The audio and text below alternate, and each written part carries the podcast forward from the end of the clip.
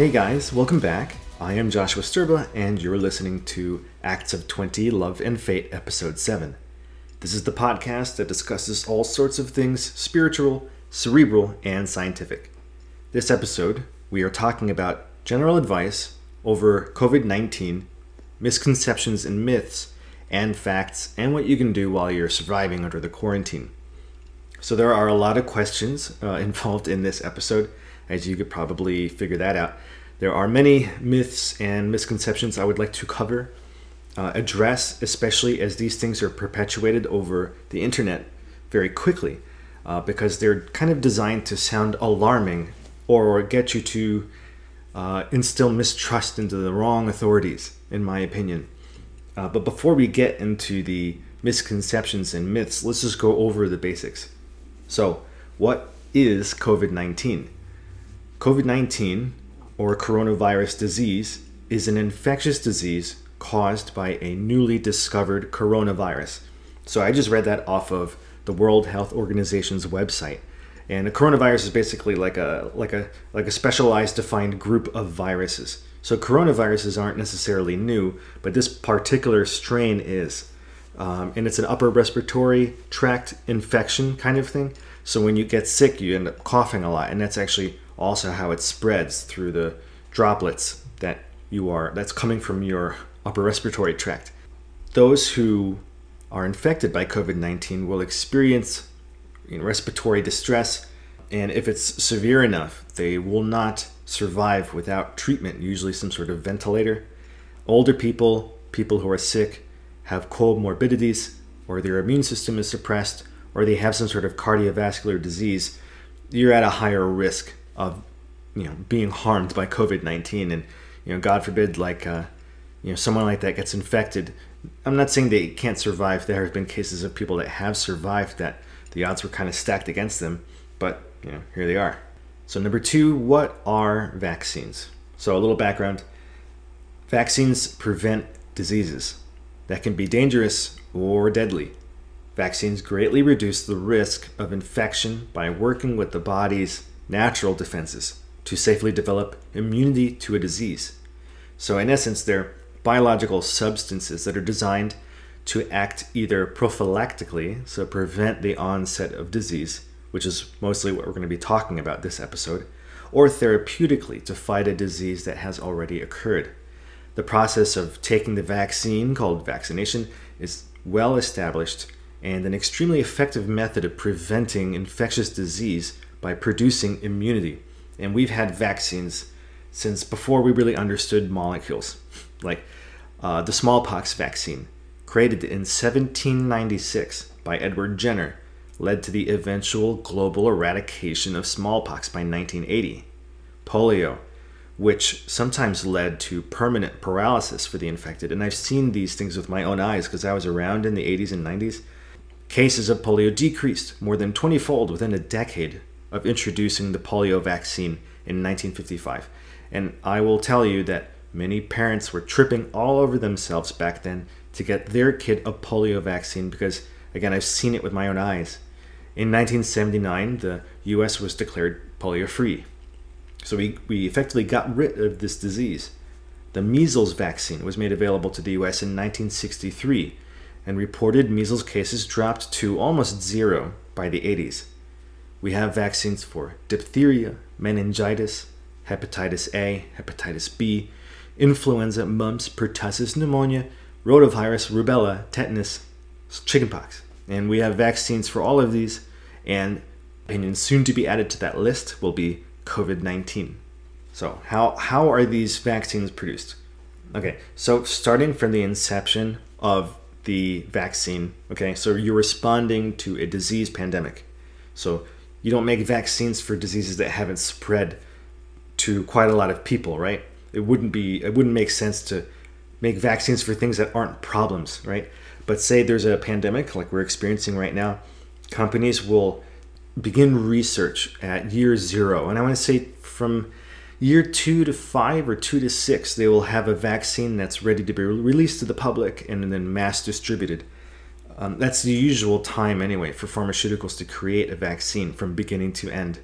The vaccine that we have right now, of course, is it's much less than that. It's under a year, and I think that's personally, I think that's amazing. But um, I'm getting ahead of myself. We'll get to that. So there's first the preclinical testing phase, where scientists come up with the idea or strategy at the cellular level, uh, and then giving it to small animals like mice.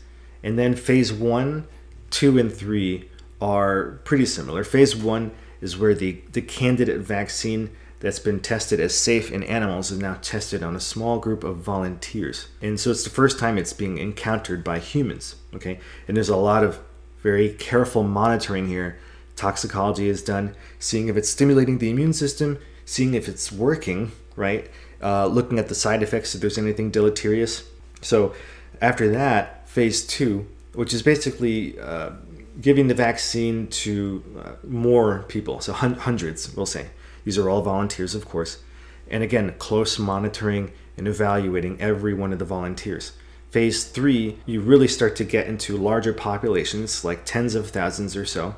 And uh, this will really tell you on a larger scale whether your vaccine is working or not, and if there are any uh, side effects that are much more rare that you would not see in a smaller population, like phase two.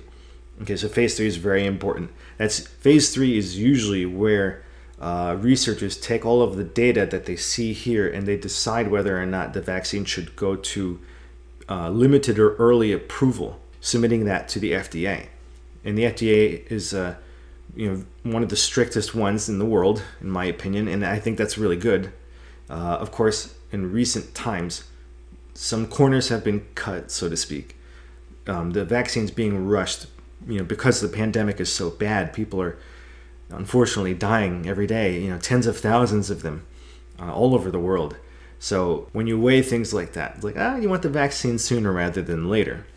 And then there's the early or limited approval stage where it's released to first liners essential workers and maybe those people who are more susceptible to the disease like older or elderly or any of those other things i described before. The final stage is full approval, where the regulators in that country basically say it's okay to distribute to everyone. And uh, I think that's kind of where we're at right now, between that and the early approval. So, so far as the vaccine production for the vaccine that Pfizer and BioNTech has made, phase two and three were kind of blended together. So they didn't get to as a large of a population as you would have liked, because I mean, it just takes time. Um, you have to give these vaccines to lots of people and then you wait because you have to wait for them to get infected by covid or not right? And it's all random it's a double blind experiment so no one knows who got the placebo versus the actual thing. Um, and that's how you test the efficacy at least with a, as little bias as possible. And uh, you give it to the people who need it first and then everyone else gets it. So everyone else meaning you know you're not a health worker or essential worker or you're not a high risk group so people like me, I you know we probably won't get the uh, vaccine available until halfway through next year, or or even the end of next year, because the issue of um, production and then distribution is also another hurdle that must be overcome. The you know you can't exactly like okay I made the vaccine and then make billions of it to distribute all over the world, right? Like between the beginning and the end of that sentence is months, years sometimes. Um, and of course, the difficulties with the vaccines themselves. Like, does it have to be cold? How cold? Negative 80? Not a lot of pharmacies have negative 80s. You know, and a lot of negative negative 80s are being purchased. a lot of dry ice is being purchased, and I'm not surprised. Um, and then, of course, the the vaccines. Like, how many doses do you need? Because sometimes you need to go back, right after a year or two or three or five. Some vaccines give you lifelong immunization for the um, for the COVID nineteen vaccine, which I'll get into more detail, you need two doses. So if you hear a headline or read a headline that says one million doses being shipped, that means half of a million people are being completely immunized because you have to take two doses. You got to come back after a few weeks and take it again. And then that gives you a very high immunity, according to the phase three information from Pfizer and BioNTech. Okay, so the production of Pfizer and BioNTech's vaccine is it too rushed? What do you think of it? So I kind of alluded to this already, where you got to weigh the side effects of a vaccine versus the people that are suffering from the disease.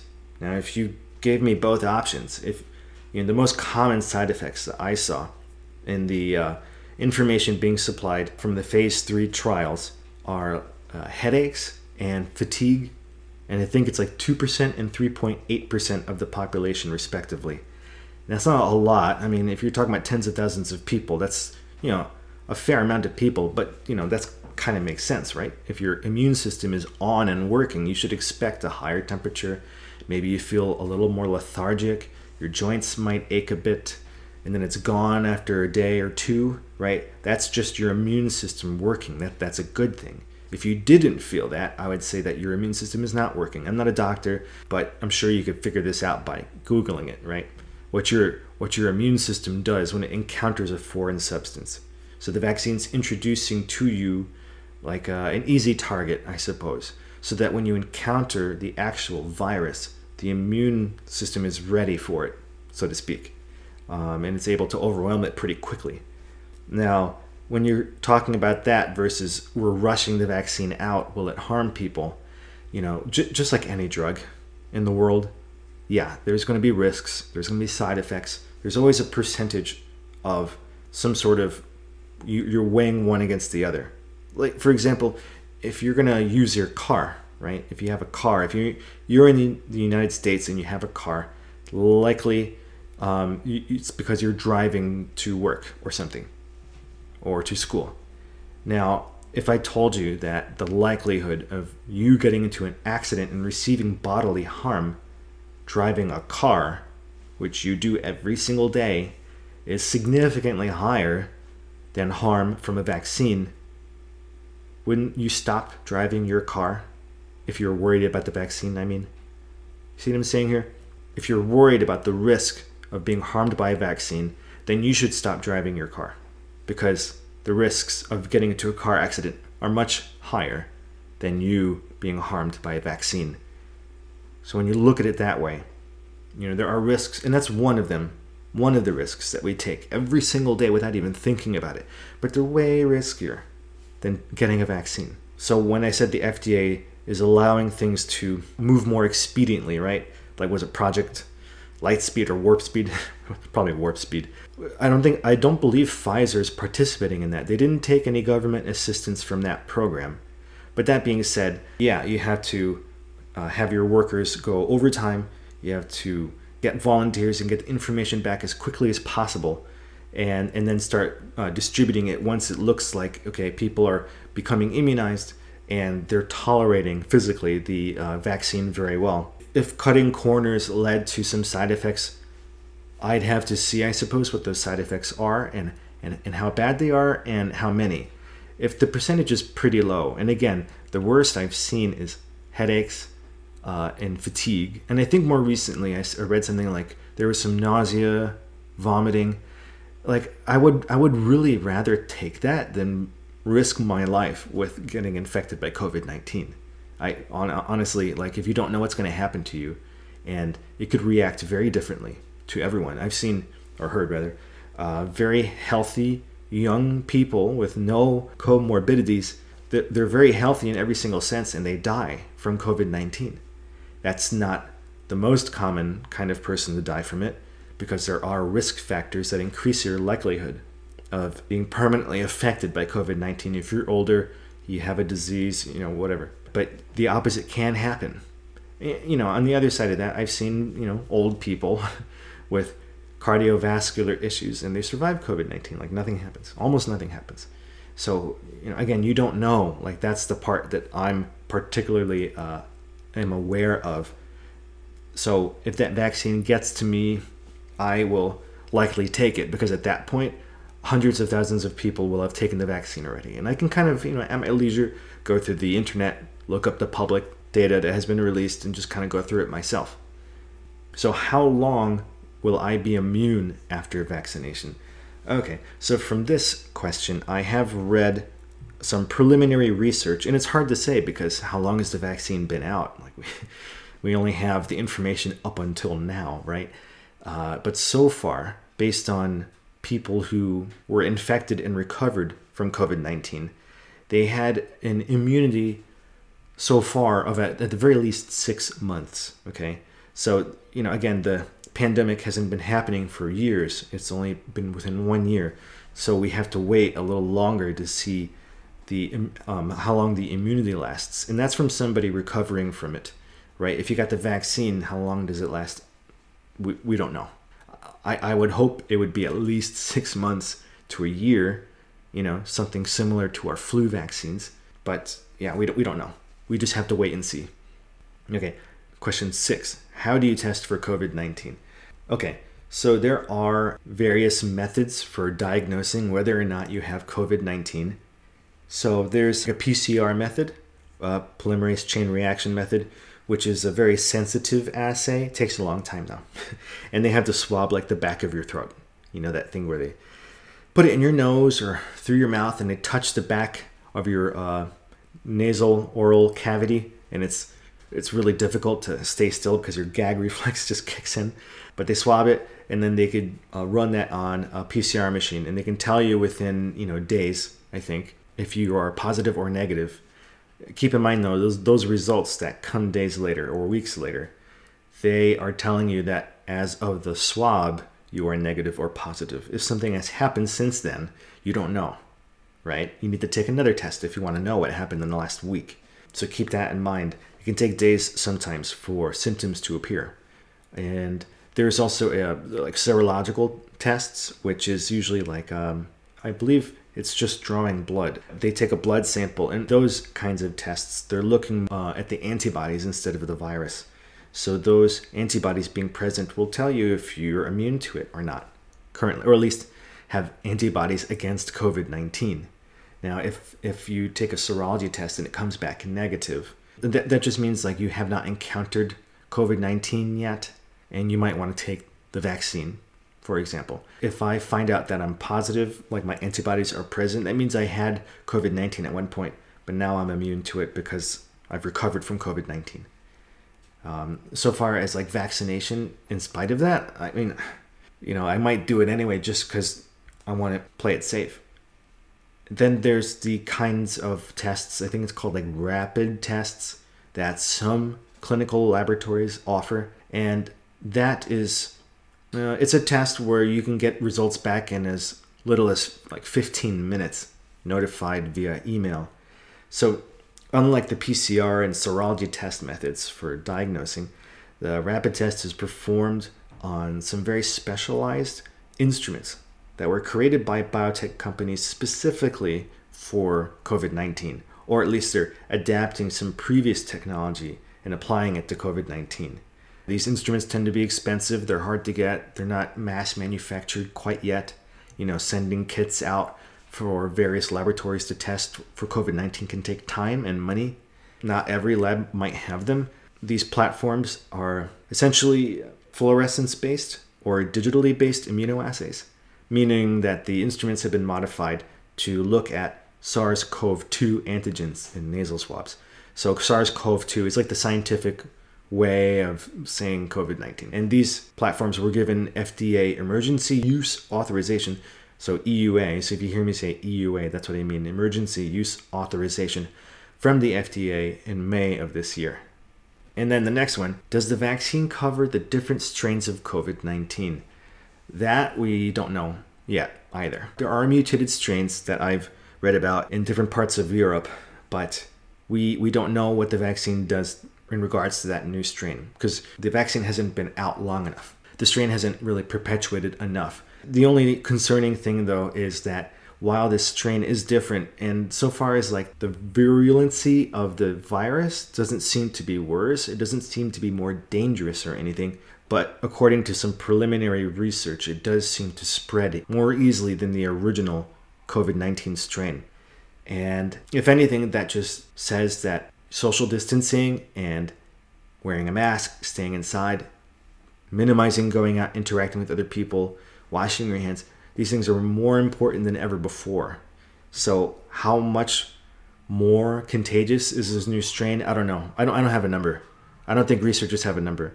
But you know, it's one of those waiting games where you have to sit down and find out. So far as the vaccine, though, researchers seem to say that they don't believe that there would be any difference to the vaccine. So, uh, pharmaceutical companies, when they make the vaccine, they're targeting a piece of the virus, right? A small part. And um, the reason why they do that is because if you make antibodies against that piece of the virus, which doesn't do anything, right? It's just, just a piece of the virus, you'll have antibodies in your blood for that piece. Now, when, when your body is invaded by the actual virus, the antibody recognizes that sequence of amino acids on the virus and neutralizes it, right? So you don't get any of the severe symptoms because your immune system is just right on top of it. So far as the, the strains, though, I'm hoping that they're looking at areas of the virus that do not mutate very quickly or at all. There are some regions of the virus called the hypervariable regions, which are parts of the virus where sequences change very rapidly as they evolve, as they replicate. Um, there are other regions, though, that are called non variable or less variable regions that do not change very much at all. And those would be a little better in terms of making a vaccine that gives you long lasting immunity. And you might be asking yourself, why aren't every vaccine created that way? Well, it's hard to target those low variable regions of the virus, just like physically speaking, from a molecular standpoint. It's just very difficult to create something that attacks that part of the virus. So there's a little give and take here. And ideally, the vaccine that Pfizer and BioNTech and Moderna is releasing is that they're targeting a piece of the virus that does not change very much. So it won't matter the strain. All right. So the idea here is to be optimistic that the vaccine will cover different strains of COVID 19. Now, remember, immunity is a, on a continuum here. It's not like you have immunity or you don't. It's not zero over 100. It's a sliding scale, right? Maybe for the different strain, the COVID 19 immunity will give you a certain percentage of safety, right? Maybe you're 90% immune against the new strain, which is still way better than zero, right? I think I'd take that than zero. These are all hand waving. I, I'm not sure. These are just based on what I've read very recently, and we'll only know for sure after more time has passed. Okay, so the next question, number eight are there reinfections? And are they worse than the initial infections? Okay, so to give you a short answer, there were reinfections. For the second question, are they worse? It's inconclusive. We don't know. So uh, in October, there was a case study that reported a 25 year old man with no known immune disorders in Nevada. That was the first reported case of COVID 19 reinfection in the United States and the fifth case of reinfection worldwide. So there's not a lot, five in the whole world. And there's been uh, millions of like 61 and a half or something like that as of a few weeks ago. Million cases of COVID 19 in the world. So only five got reinfected, the reported ones anyway. The other four cases of reinfection were in Hong Kong, Belgium, the Netherlands, and Ecuador. The only United States case and the Ecuador case resulted in increased symptom severity during the patient's second infection. The US patient has recovered since. So, for those two, the symptoms were worse. The other three, Hong Kong, Belgium, Netherlands, they were not worse. They were either the same or less. So, I hope that gives you an idea.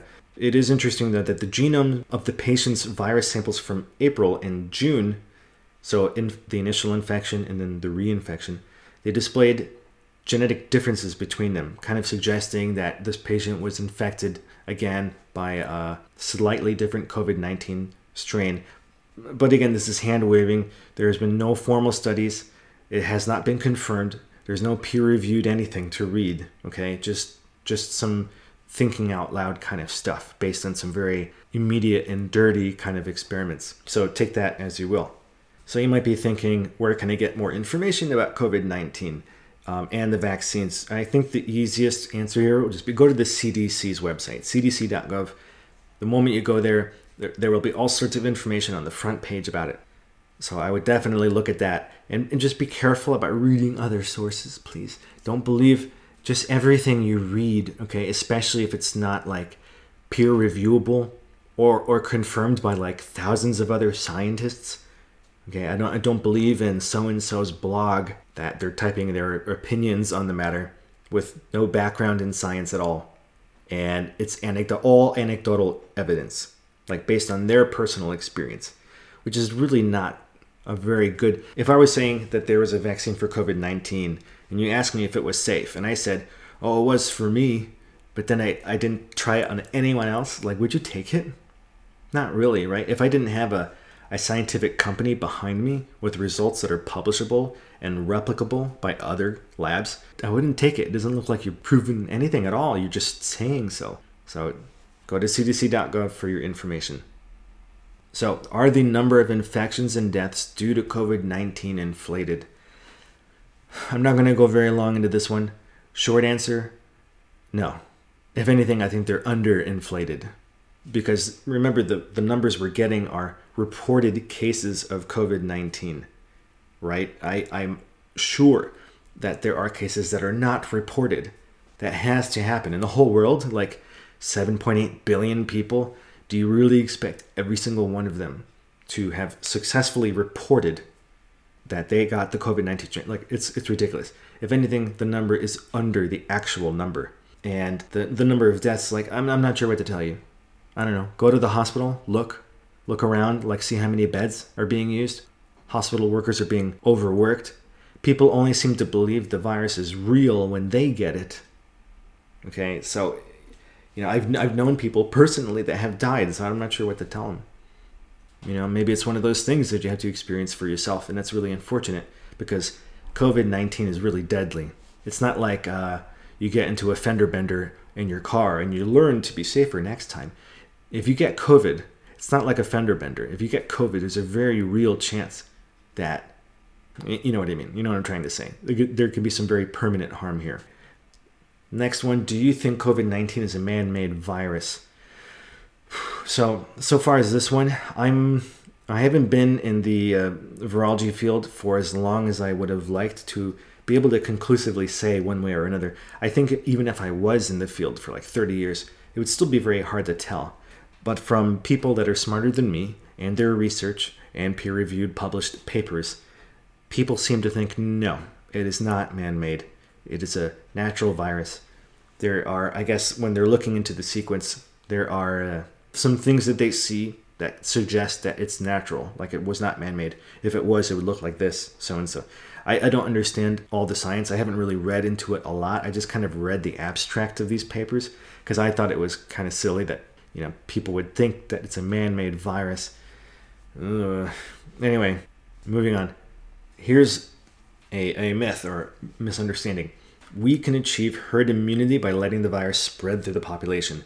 Okay, so herd immunity is essentially when a large portion of a population becomes immune to a disease, so the spread from person to person isn't as uh, likely. So the whole community is protected when the majority are immune. The ones who are not immune, these are people usually that if they get infected, they will likely die, right? Or even if they take a vaccine, because their immune system is just compromised, right? They cannot tolerate, their body can't tolerate the vaccine, and their protection entirely relies on people around them getting the vaccine and being immune. And even if COVID 19 infection creates like a long lasting immunity to COVID, the virus that causes COVID, a large number of people would have to become infected to reach herd immunity. So of the population in the US, 70% of the US, you know, if we were assuming 300 million or whatever it was, 210 million, over 200 million people would have to get infected and then recover. Can you imagine how many people would die if you just let that happen? You know, that that that would be like worse than all the deaths up until now. You know, I I can't imagine like we fu- funerals would be constant cemeteries would be so full, you know, hospitals would be swamped. We'd have to take nearby buildings and convert them to like temporary hospitals, and the economy would halt because there's no one, no one's going to work. Everyone has lost someone, and they're all grieving. I, I can't imagine. Yeah, you would have million, millions of people dying, millions. And so far, I have not seen the most the latest number, but so far the number of people that have died due to COVID nineteen, yeah, it's in the millions now, and, and this would kill a lot more you know, it's not a good idea to think just just let everyone get it, right? It would be it would be absolutely bonkers what would happen. So here's another one, another myth. Cold weather and the snow can kill COVID 19. My understanding of viruses, no, that, that's not how it works. Cold, if anything, preserves it, right? If you want to keep RNA or DNA for a long time in a laboratory setting, you put it into something super cold, like negative 80 degrees or liquid nitrogen. Even at that point, it won't last more than a few months. It will eventually go away, but that's how you extend its life. Cold does not kill viruses. If anything, you want something very hot.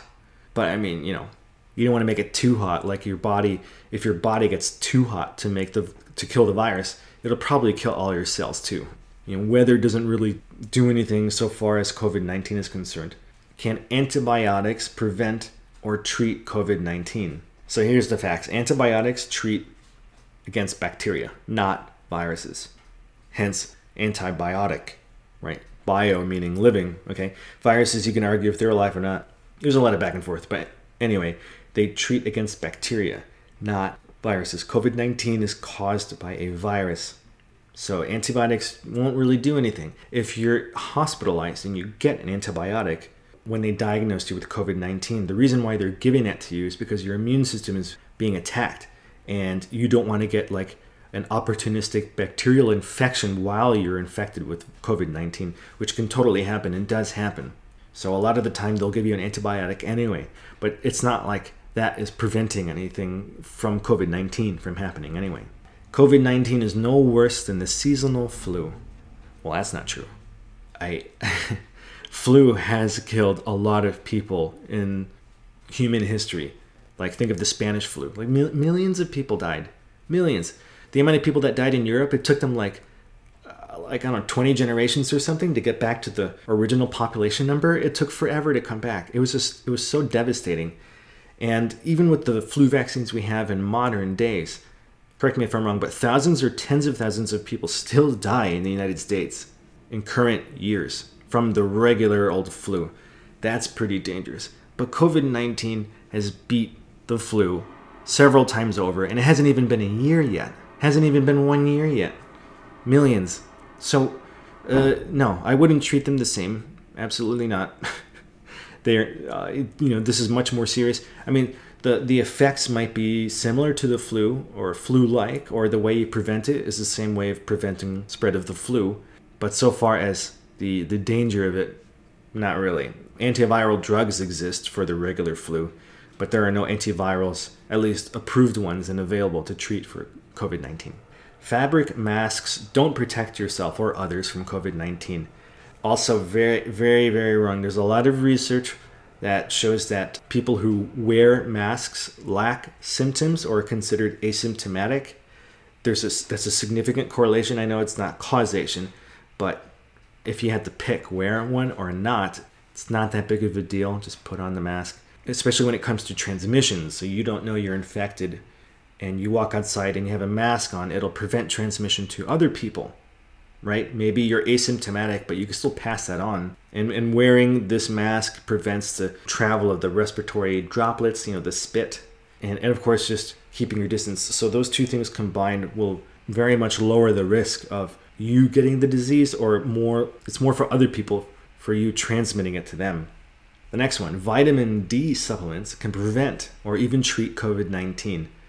Uh, okay, so so far as vitamin D, there has been suggestions in the past that people with healthy amounts of vitamin D are healthy. Like, yeah, of course, that makes sense. But I don't think vitamin D has like antiviral properties or antibacterial properties. It, it's part of your overall health, and healthy people resist disease better than non healthy people. But that's about where it ends. Like, we don't have enough evidence, we haven't done enough experiments, or we're just not able to prove that vitamin D supplements can do something like that. If it did, COVID 19 would be solved, right? Already. Just go to the store and buy vitamin D. We're, we're done. But that obviously has not happened. It kind of reminds me of people who go on and on about gold and how important it is to put stocks into it and da da da. And I'm like, if you know so much, why aren't you rich right now? Like, why are you still talking to me? right? If you know so much about gold and making money off of gold. So it's one of those things. Like, vitamin D supplements. They can help your overall health, but don't think of them as like a like a cover all for COVID nineteen or any kind of sickness. COVID, gee whiz, this one, this one. COVID 19 is an invented pandemic to cover up the effects of 5G radiation. Whoa, okay. 5G is a fifth generation mobile network being rolled out across the entire United States. And I guess there are some people in the world that believe 5G is really bad for you, and all these people dying are due to 5G and not a virus. somehow I guess 5G is contagious and we're spreading it to other people, and people that wear masks don't get infected by 5G. I don't know how that's supposed to work. I mean, I hear the word radiation used a lot like it's the most horrible thing but i mean if you're talking about radiation like any kind of radiation electromagnetic radiation gee whiz you shouldn't turn on any lights you should stay away from radios or anything that has any kind of electrical signal because it's all that's all considered radiation right light is technically on the radiation spectrum I mean, it doesn't harm you radio waves don't harm you right electromagnetic sensitivity quote unquote I, I don't know if that's real i don't believe that that's real wireless signals making people sick. I don't believe that's real, or it hasn't been shown yet. I've seen uh, like blind experiments where they will put people with apparent self-proclaimed electromagnetic sensitivity into a room with a wireless router, right? And then when the when they plug it in, the person says, "Oh, you know, I got a headache now. It you know hurts." And then it's revealed afterward that it was not a wireless router. There was nothing in it actually just a light, like a little indicator green bulb, and that's it. They were getting pain from nothing. They were making it up in their head. Like the pain may have been real to them, but they're it's essentially in their head. They're they're making it, and that's really unfortunate, right? I, I don't want people to be in pain, but wouldn't that challenge your sense of electromagnetic sensitivity? Maybe you're just sensitive to things that may not be real Okay, there has not been has not been shown to do anything, and trying to support those claims, it always ends up being anecdotal about someone's personal experience. And if you feel better, you know, walking around in the dark, far away from radio waves in the forest, then go, you know, go ahead.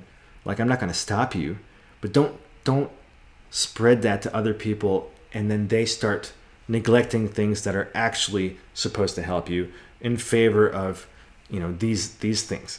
COVID 19 has been confirmed all over the world by different countries, different companies. Tens of thousands of people have died.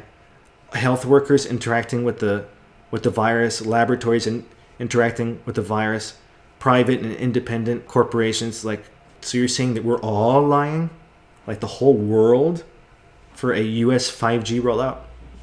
Yeah, I don't believe it. COVID 19 tests are expensive. They're they're not.